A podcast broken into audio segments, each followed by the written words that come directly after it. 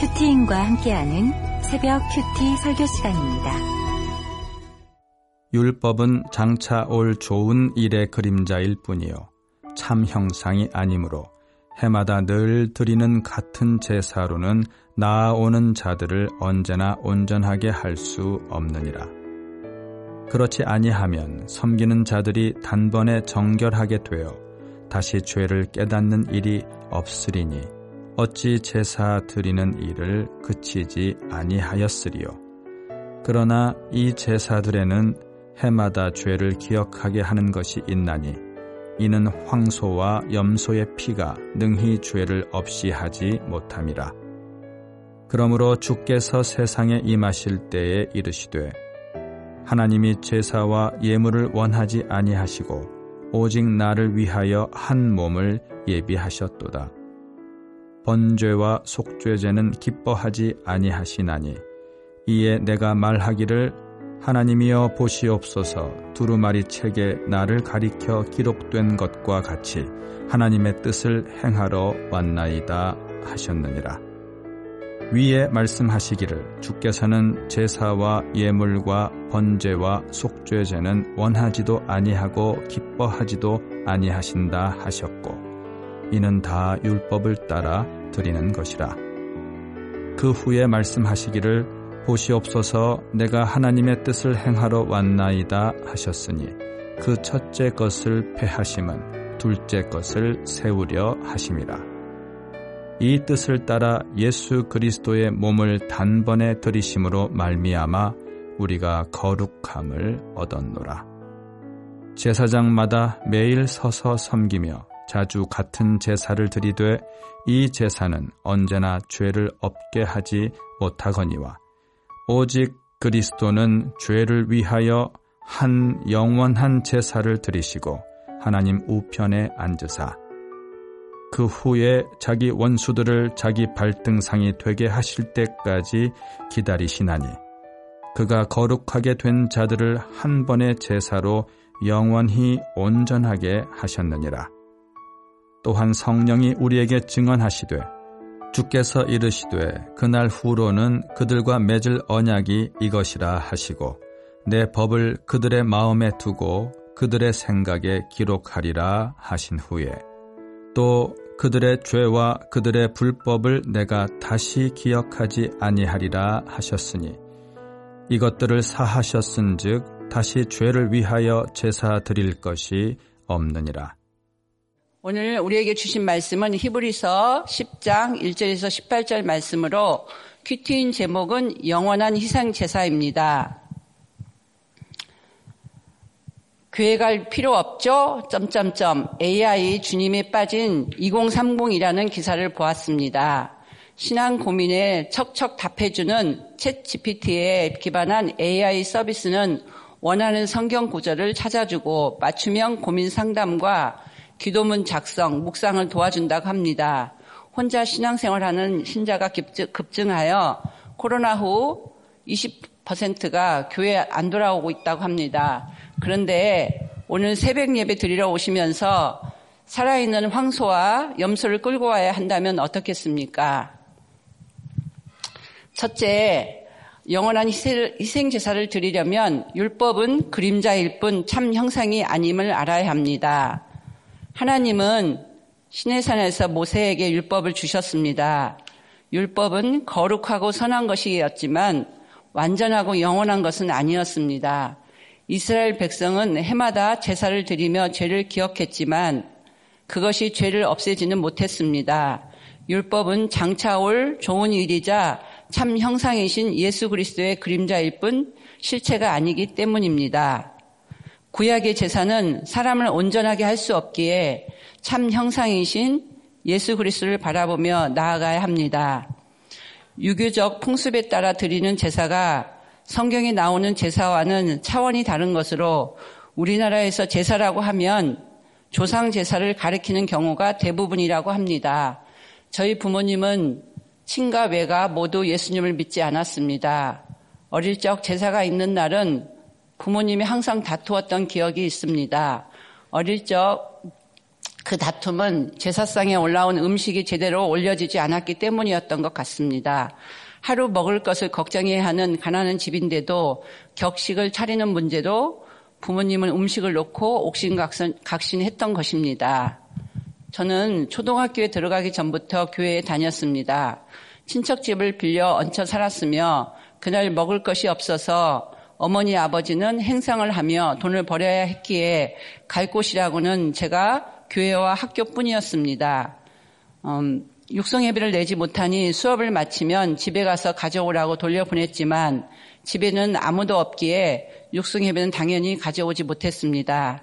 그래도 창피했지만 다시 학교로 돌아와 급식으로 주는 옥수수 빵을 먹었던 배고픔의 아픔이 있습니다. 교회 갈 수 있는 날은 차별 없이 반겨주었기 때문에 열심히 다녔던 것 같습니다.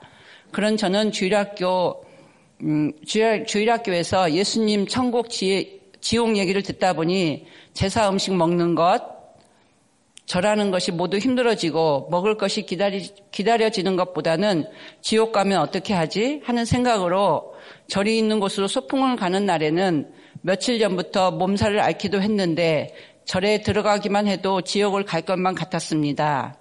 그런 제가 예수 믿는 남편을 만나 행복을 꿈꾸며 결혼을 했습니다.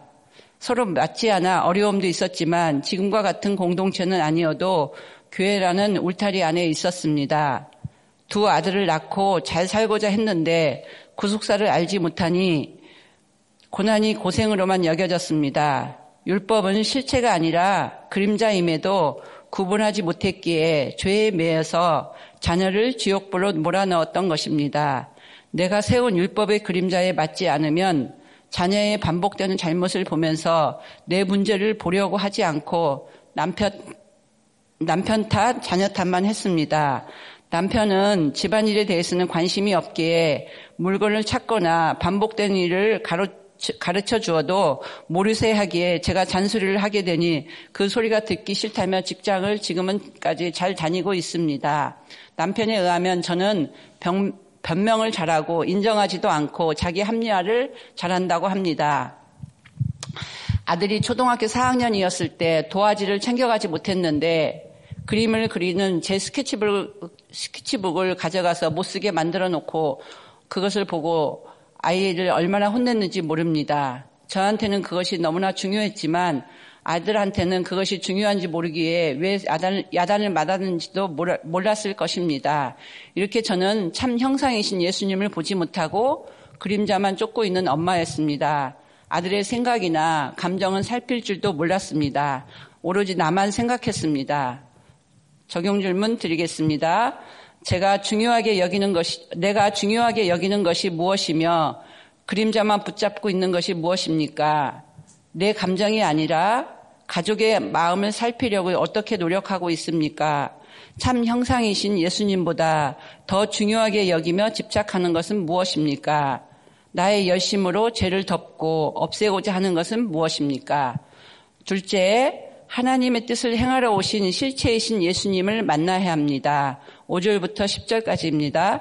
하나님은 우리 인생이 죄 없이 정결해지기를 원하십니다. 그런데 율법과 제사로는 불가능하기에 하나님이 한 몸, 즉 인간의 몸을 입고 오신 예수님을 예비해 주셨습니다. 예수님은 우리를 향한 하나님의 뜻을 행하시고자 약속대로 성육신하여 이 땅에 오셨고 십자가 십자가 고난과 죽음에 순종하셨습니다. 율법과 제사로는 충족 될 수 없던 하나님의 뜻을 이루신 것입니다. 그리스도의 순종은 율법의 제사를 폐하셨고 성도는 율법이 아닌 그리스도의 십자가로 거룩함을 얻었습니다.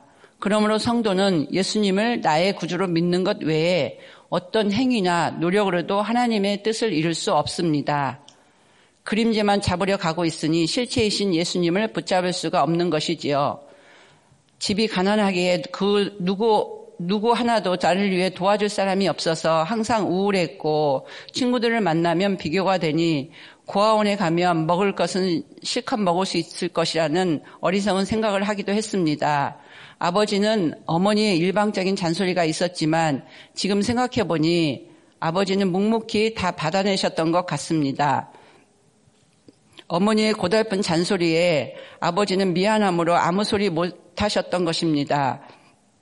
일남 7녀의 자녀를 두신 부모님은 열심히 일하시면서 굶기지 않으려고 아버지는 식당 일, 노상에서 가게도 해보시고 어머니는 각종 채소 장사와 의류 구제품, 행상 등 밤낮 없이 일하시면서 새벽 4시에 나가시면 밤 12시에나 들어오는 날이 대부분이라 자식들을 보살피지 못했습니다. 어머니는 능력 없는 아버지와 자주 다투시며 힘들어 하셨고 그래서 아버지는 빨리 죽어야 한다며 입버릇처럼 말씀하셨기에 저의 자녀들 모두가 아버지는 돌아가셔야 할 뿐이라고 생각했습니다. 그러던 어느 날 제가 어, 고등학교를 졸업하던 하던 해였는데 아버지가 제 눈앞에서 돌아가시는 걸 보았습니다. 아버지의 임종을 지켜보며 죽음과 삶을 목격하면서 천국과 천국과 지옥이 있다는 경험을 했습니다. 작은 아들이 중학교 1학년 첫 중간고사 때 평균 70점 정도 맞아서 성적표를 보여주었는데 그것밖에 못했냐면서 화를 냈다고 합니다. 평균이 그때는 60, 60점 정도였던 것 같아요. 아들은 그때부터 다음 시험은 더 안 좋은 성적을 보여줘야겠다는 생각을 했답니다.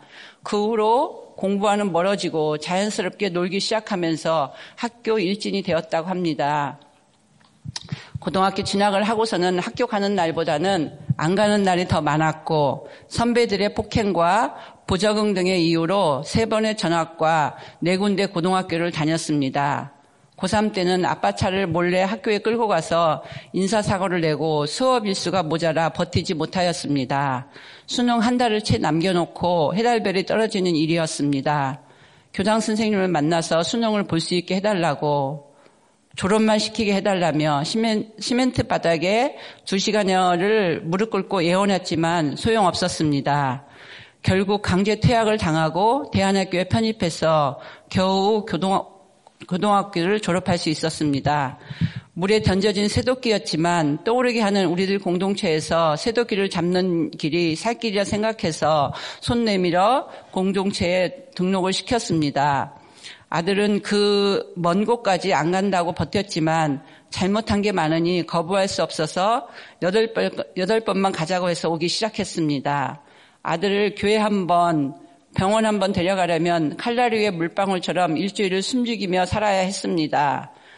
고등학교 때 오토바이 타면서 낸 사고가 보험 사기가 되어 군대까지 이첩되는 일이 있었습니다.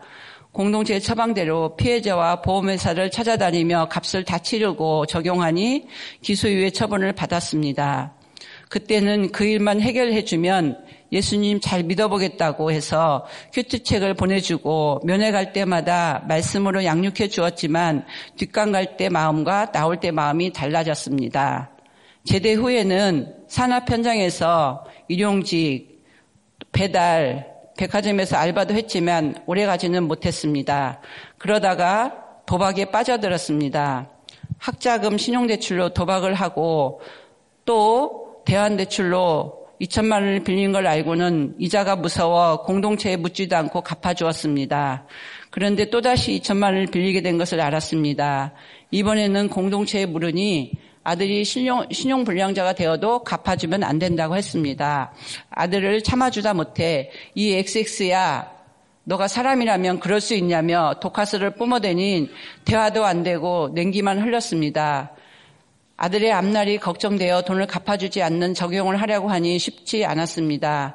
그러나 할 수 없는 것을 하는 것이 적용이라고 해서 갚아주지 않게 되었습니다. 그랬더니 시간이 지나 아들이 신용회복을 신용회복위원회에 직접 찾아가서 절차를 밟아 8년 상환으로 갚아가고 있습니다. 그럼에도 아들은 정신을 못 차리고 동네 후배와 함께 단란주점 삐끼를 하며 돈을 벌었다고 합니다. 손님애가 바가지를 씌우고 손님 카드에서 돈을 뽑아 쓰므로 경찰 조사를 받고 벌금까지 물게 되었습니다. 또 중고나라 택시, 중고나라나 택시기사 등 분실된 핸드폰을 산 뒤 분실 핸드폰을 밀수출하는 친구에게 핸드폰을 팔다가 상습 작물 취득죄로 집행유예 2년이라는 판결을 받았습니다. 아껴야 한다는 명분으로 어릴 적부터 돈돈돈 하며 온몸으로 돈을 우상 삼았던 문제 부모였습니다. 택시를 타고, 가면, 타고 가면서 밑에 요금이 예전에는 찰칵찰칵 올라가는 걸 보고 요금이 또 올라가네 하는 소리를 초등학생이던 아들은 자연스럽게 나오는 말이었지만 저는 너무 창피해서 조용히 하라고만 했습니다. 이렇게 아끼는 것도 분별 없이 시도 때도 없이 하니 돈이 우상이 되도록 키운 문제 부모입니다. 그런 아들은 엄마같이 가난하게 살고 싶지 않고 티끌이 태산이 될 수 없다며 도박으로 일확천금을 바라며 중독이 되어가고 있었습니다. 하나님 손안에 있기에 나쁜 짓 할 때마다 바로 드러나서 죄값을 받은 것이 게하시가 나병이 걸린 게 축복이듯 힘든 시간들이었지만 아들과 저에게는 후한 선물이 되었습니다. 구속사의 가치관이 없었기에 아들을 세상에서 우뚝 세우고 싶었고 게하시가 눈앞에 보이는 재물에만 눈이 멀어 선생도 속이듯이 가족을 속이고 공동체를 속이고 저 자신도 속였습니다. 아들을 통해 하나님의 뜻을 행하러 오신 실체이신 예수님을 알아볼 수 없었습니다. 아들을 잘 키워보겠다고 아파도 아픈 내색도 못하고 열심히 달려왔는데 새도끼가 물에 빠지는 일이 일어난 것입니다. 이런 저와 아들을 하나님은 포기하지 않으시고 오래, 오래도록 기다려 주셨습니다. 하나님의 뜻을 행하러 오신 예수님을 붙잡지 않고 그림자만 붙잡고 있었던 것입니다. 저는 아들의 수고로 구속사의 예수님을 만났고 해석하며 가고 있지만 아직도 예수님이 확실하게 믿어지지 않는 아들을 위해서 기도 부탁드립니다. 적용 질문 드리겠습니다. 내게 닥친 고난에서 내 뜻을 행하려고 오신 실체이신 예수님을 만났습니까? 예수님을 만났으면 지금 내가 해야 할 십자가는 십자가 지는 적용으로 무엇을 하시겠습니까? 예수님을 예수님이 보이지 않는다 하면서 내 생각과 내 마음대로 고집하고 있는 것은 무엇이 있습니까? 셋째, 한 번의 제사로 영원히 온전하게 하신 예수님을 만나야 합니다.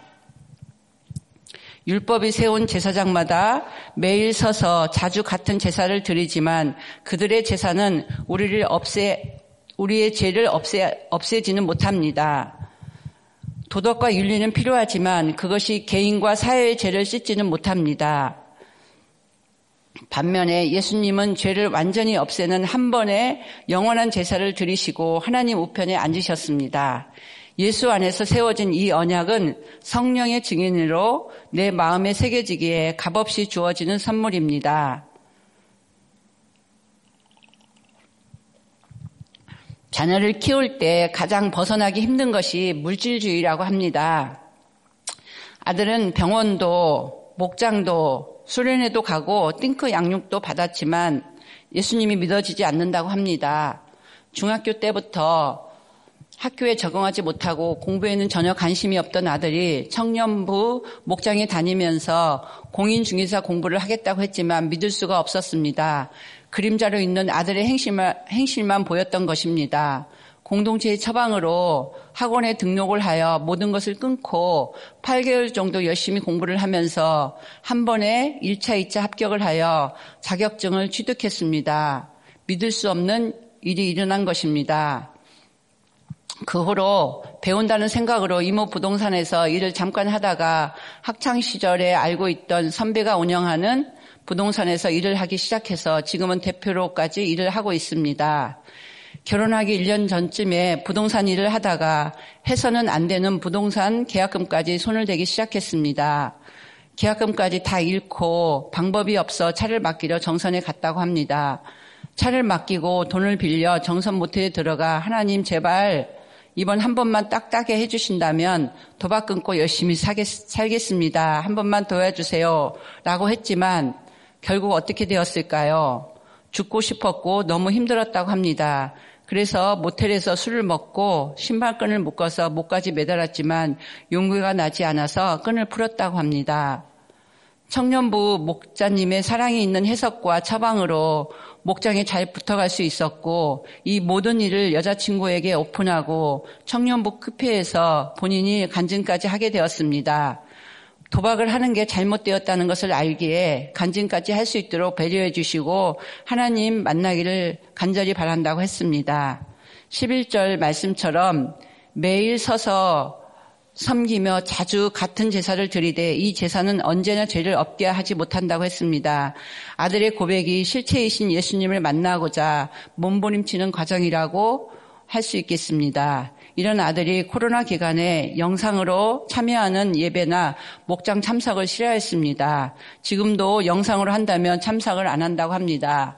현장에서 얼굴 보고 하는 것을 좋아하는 게 저에게는 참 감사했습니다.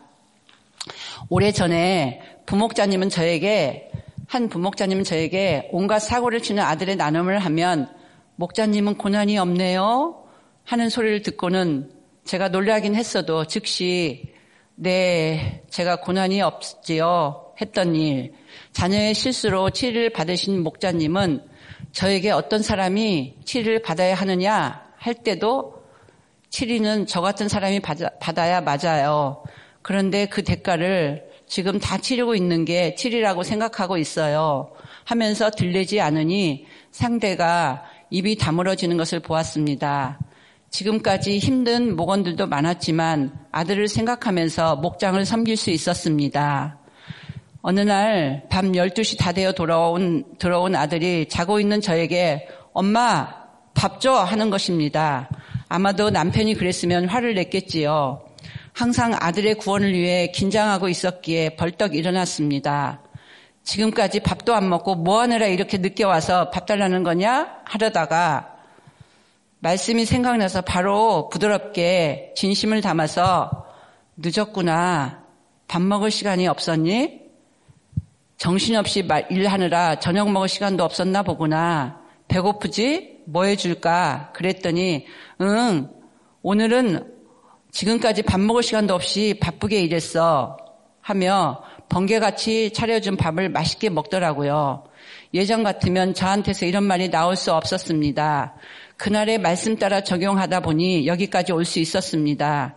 제가 이렇게 되기까지 13절 말씀처럼 자기 원수들을 자기 발등상이 되게 하실 때까지 기다려 주신 주님이십니다. 우리들 교회에 와서 18년을 그림자만 붙잡고 있을 때는 결혼도 할 수 없을 거라 생각했습니다. 코로나 이후 어느 날부터인지 변화가 아주 조금씩 일어나기 시작했습니다. 한 번은 초원 모임에서 아들을 결혼시키지 말아야 한다고까지 했습니다. 그게 무슨 말인지 알았기에 마음은 아파도 인정이 되었습니다. 그런 아들이 며느리 사라를 전도한 지 5년이 되었으며 둘다 어, 띵크 양육을 받고 결혼한 지 1년이 되었습니다. 며칠 전에 이제 1년이 되었더라고요. 결혼한 지 그 5개월 정도 되어서 임신을 했는데 7주 만에 계류 유산이 되었습니다. 그때 아들은 어떻게 하면 좋으냐고 펑펑 울면서 저에게 전화하는 모습이 그동안의 아들의 모습이 아니었습니다. 소망이 보이지 않던 아들이 결혼도 하고 자기 밥벌이도 하고 아이를 가지려고 하는 이 모든 것들이 14절, 15절 말씀처럼 그가 거룩하게 된 자들을 한 번의 제사로 영원히 온전하게 하셨으며 또한 성령이 우리에게 증언하게 해주셨습니다. 지금은 부부 목장과 주일 예배에 잘 참석하고 있습니다. 아들이 주일 아침에 일어나기 싫을 때가 있어서 우리 한번 빠질까? 하면 며느리가 어머니가 어떻게 했는지 생각해 보라며 그러면 안 되지 않느냐 하니 아들도 그렇지 하면서 나오고 있다고 합니다.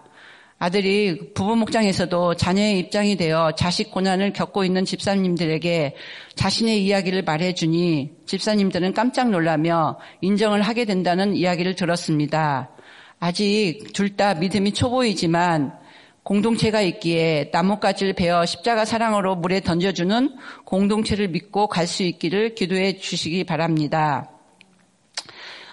어, 금요일이면 손님과의 약속으로 부부 목장도 못 가고 있는 날이 가끔 있습니다. 어, 앞에서 말씀드린 것처럼 이번에도 어, 이렇게 못 갔으면 목장도 못 갔는데 계약도 못했으니 얼마나 힘이 빠지냐고 했어야 했는데 그러지 못했습니다. 그러면 제가 뭐라고 했을까요? 거봐라. 목장과 예배가 있는 금요일과 주일에는 약, 다른 약속 하지 말라고 했잖아. 하니, 어, 그럼 계약을 했으면 잘했다고 할 것 아니냐고 합니다. 이 말을 들은 이모가 명진이는 명진이 입장에서 공감을 해줘야 한다고 해서 바로 즉시 제가 아, 네 말이 맞다고 했습니다. 저도 어떤 때는 되었다가 어떤 때는 안 됩니다. 그래서 공동체가 필요합니다. 공감보다는 정답이 먼저 생각나는 전형적인 T형이라고 합니다. 얼마 전에 가족 이 모여서 식사를 하는데 큰아들이 왜 고난이 축복이냐고 묻는 것입니다. 저는 큰아들 눈높이에 맞춰 어떻게 말해야 할지 고민하고만 있었습니다. 이 말을 들은 아들은 자기도 고난을 고난의 사건을 해석하지 못해 고난이 축복이라는 말을 이해하지 못했는데 돼지가 어떻게 해야 하늘을 볼 수 있는지 알아? 돼지가 자기 힘으로는 하늘을 그냥은 절대로 볼 수 없는데 볼 수 있는 방법이 있어. 그게 뭔지 알아? 땅만 보고 살던 돼지가 넘어져 봐야 파란 하늘을 볼 수 있어. 내가 힘들어 봐야 다른 세상, 파란 하늘을 볼 수 있다고 하는 것을 나쁜 엄마라는 드라마를 보다가 깨닫게 되었다고 설명을 해 주었습니다. 동생의 말을 다 들은 형은 더 이상 반박하지 않고 그렇구나 하며 고개를 끄덕였습니다. 이 아들은 어릴 적부터 모르는 것을 물어보면 설명을 자세히 말해주는 장점이 있습니다. 며느리가 운전을 배우면서 강사가 가르쳐 주는 것보다 오빠가 더 알아듣기 쉽게 잘 가르쳐 준다고 하더라고요. 어떻게 그렇게 하느냐고 하니까 명진이는 내가 가르쳐 주는 선생인데 왜 싸우고 화를 내냐고 합니다. 언어가 달라졌습니다. 제가 미안하다고 하면 그건 엄마 잘못이 아니라 어차피 일어날 일이었다고 편안하게 해줍니다. 17, 18절 음, 불법을 다시 기억하지 아니하신다고 합니다. 사하셨은즉 다시 죄를 위하여 제사 드릴 것이 없느니라고 하십니다. 제 아들이 여기까지 온 것은 목장이 있었기에 가능했던 일이라 생각합니다. 목장이 가기 싫을 때도 있으시지요. 사명으로 알고 기쁘게 참석하고 큐티를 쓰면서 하는 것이 예수님 만나는 길인 줄 믿습니다.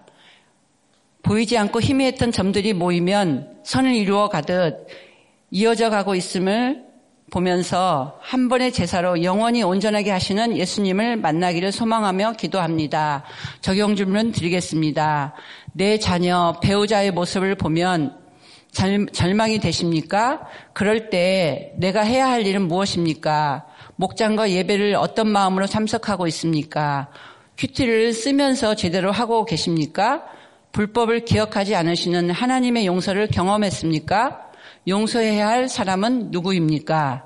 말씀을 맺겠습니다.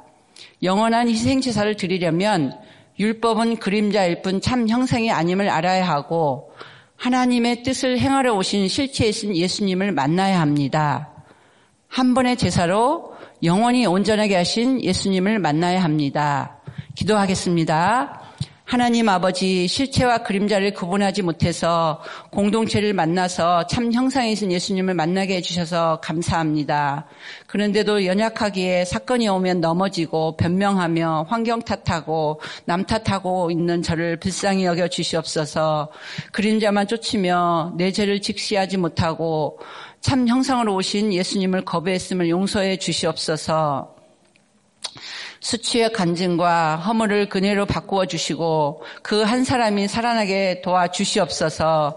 이런 저를 오랫동안 기다려 주신 그 주님의 사랑으로 1만 달란트 빚진 자가 탕감받았음을 알고 백 데나리온 빚진 자를 주의 긍휼을 용서하며 사명의 십자가를 즐겁게 감당하게 할 수 있게 하여 주시옵소서.